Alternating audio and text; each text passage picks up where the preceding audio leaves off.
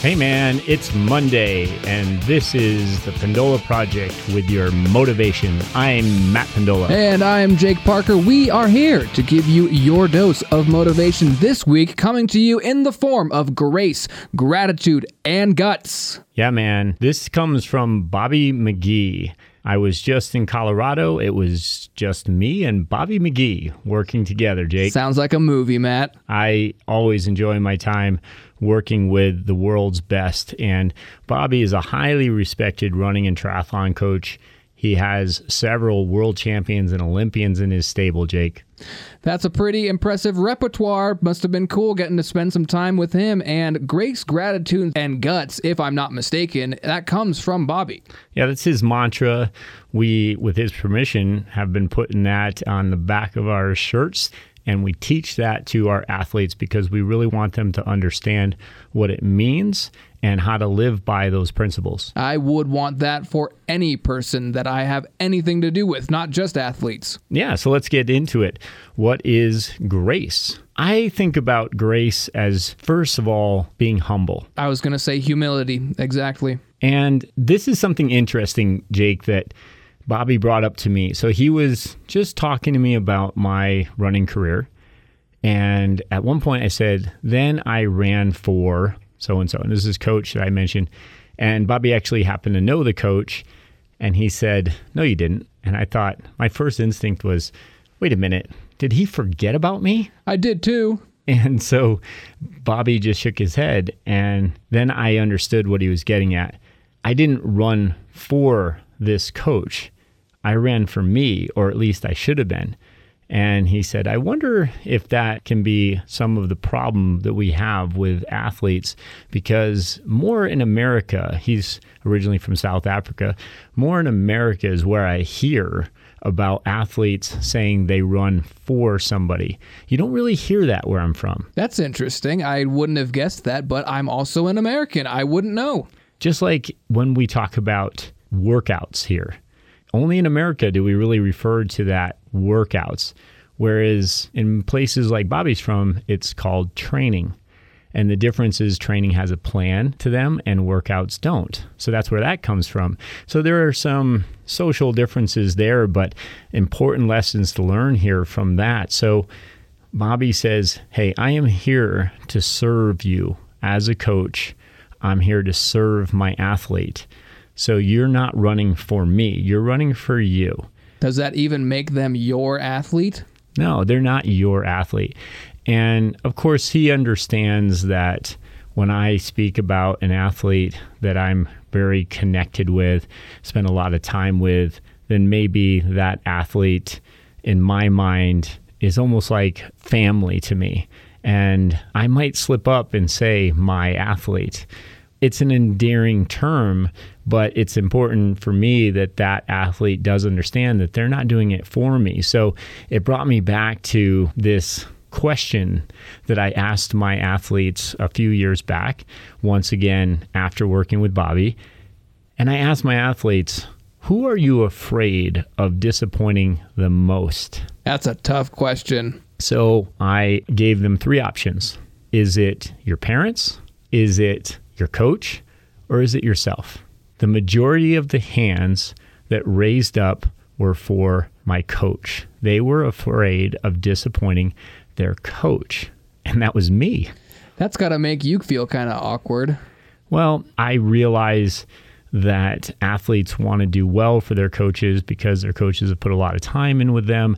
But that is where, again, I think with even good intentions, sometimes we can have misplaced intention without even realizing it. So it's important along the way that we are having the right conversations about what the intent is and who they are doing this for, which obviously should be for themselves.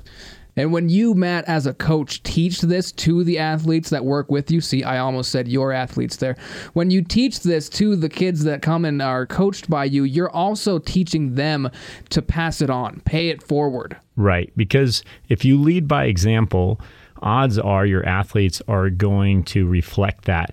So being a good sportsman and just being a good person in every aspect of life that is what we want for ourselves, for our kids, for our athletes, for our communities.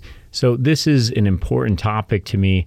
Grace is also about being able to serve others. Which, in the context of athletics, of sport, that comes into things like being a good sport, keep your chin up when you get knocked down, even if someone knocked you down, like an opponent, a rival, an athletic rival. It tells a lot to me when I see an athlete that has a bad day. They didn't achieve the performance that they desired. They maybe had a loss when they wanted to have that win. Are they going to walk up to their competition and genuinely be happy for them that they had a good performance and see that as an opportunity to be able to serve, to be a good sportsman, and to be able to give that other athlete positive energy and reinforcement, not being afraid of that athlete now being somehow superior to you. Because guess what? If you are humble and graceful and you are willing to support others and serve others and elevate others, it's only going to elevate you too. And if you look at that as now an opportunity to be able to get better because, hey, I have really good competition out here and I'm going to learn something about myself from this. And this other athlete is allowing me to get better. That athlete might have beaten me today, but they're serving me in a way. I think that ties in perfectly to the second part of this mantra gratitude. You can be grateful for your defeats. And guess what? I know that sounds pretty weird to be thankful for someone beating you. No, obviously, you're not shooting for that. That's not your goal. But when it happens, if you can take that with grace and gratitude, you will grow so much from that experience rather than letting it knock you down. Absolutely. Compared to what? We have mentioned this before, but I always like to remind my athletes of the opportunities that they have. I had a bad day, I had a bad performance. I might even have an injury that I'm dealing with, but compared to what? I lost today. Okay, how does this affect the rest of your life? Compared to what? You're going to be able to achieve much, much more if you see things as happening for you, not to you. And I get to do this today. I get to do this tomorrow. I have this opportunity. So, gratitude, also, good example from Bobby. He was talking to a triathlete that was kind of freaking out the morning of her race. And he told her, You don't have to race today. And I think just that reminder, she raced because she realized that she wanted to race. But once he posed it that way, I think it brings the gratitude into I get to do this today. Stop thinking about the things that might be hard to overcome or the fact that I'm nervous or I have fear. I'm going to see that fear as excitement. I'm going to choose to look at this differently. I'm going to be grateful for my opportunity that I am able to go out and do this today. So, no matter what it is that you're trying to achieve, there's going to be doubts, there's going to be fears, there's going to be obstacles. And I believe that gratitude is what keeps you going. And that is the difference between the world's best and other people who have given up. Have gratitude for the fear because that gives you something to overcome. Have gratitude for your challenges because that presents you an opportunity to be better than you were before, which ties us into our third word guts.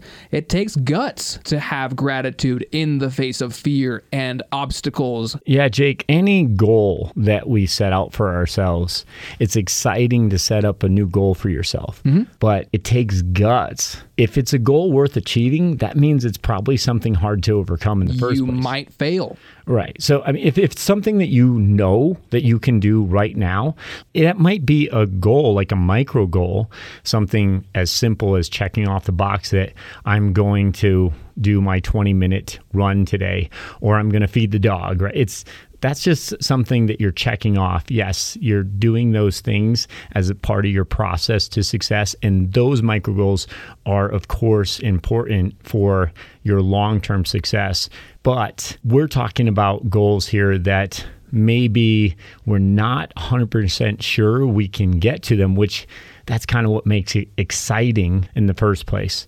So if you're going to try to take on a new goal that let's say it's not even athletic. Let's say that we're going to decide to even switch careers and we now have to put ourselves into a new situation, learn new information, maybe take some online courses.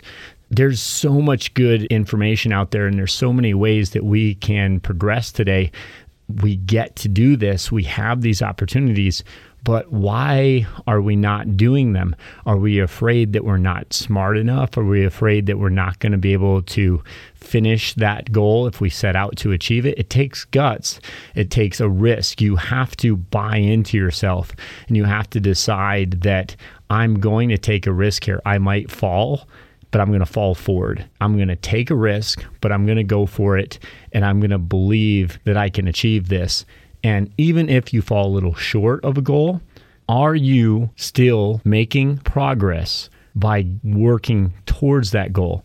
You might not have completely achieved that goal. You might have wanted, let's say, a certain pinnacle, but striving for that and getting higher up in your own hierarchy of success that was an achievement. That absolutely counts. And I would like to just talk a little bit about the naysayers because I think that this is something we all have to be prepared for. When we have goals, we might say it out loud. That's a part of keeping us committed, maybe. So we're going to let people know that we want to achieve this goal. And there are going to be people out there that are quick to criticize you when you fall. Usually, people who haven't uh, accomplished things that they wanted to. That's exactly what happens. In my opinion, any person who has been highly successful and achieved these kind of things, they're not going to criticize you. They're not going to say, I told you so.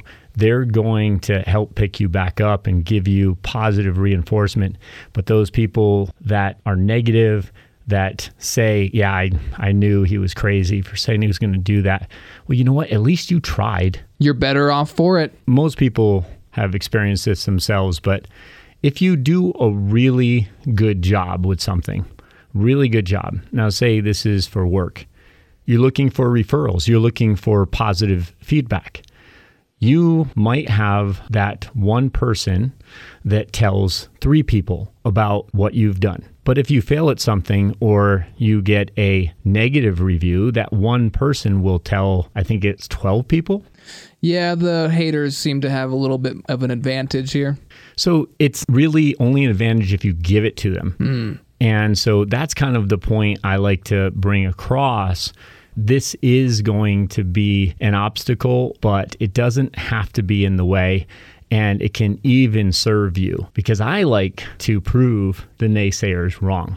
And I might not prove them wrong right away. Even if it takes me longer, that's almost like even more gratifying when it does happen. I'm like, yeah, you know what? Now what are you going to say? Let it build. Right? I don't really respect people who are negative like that. Certainly shouldn't let it get to me. But, you know, we're all human and I think that it can sometimes.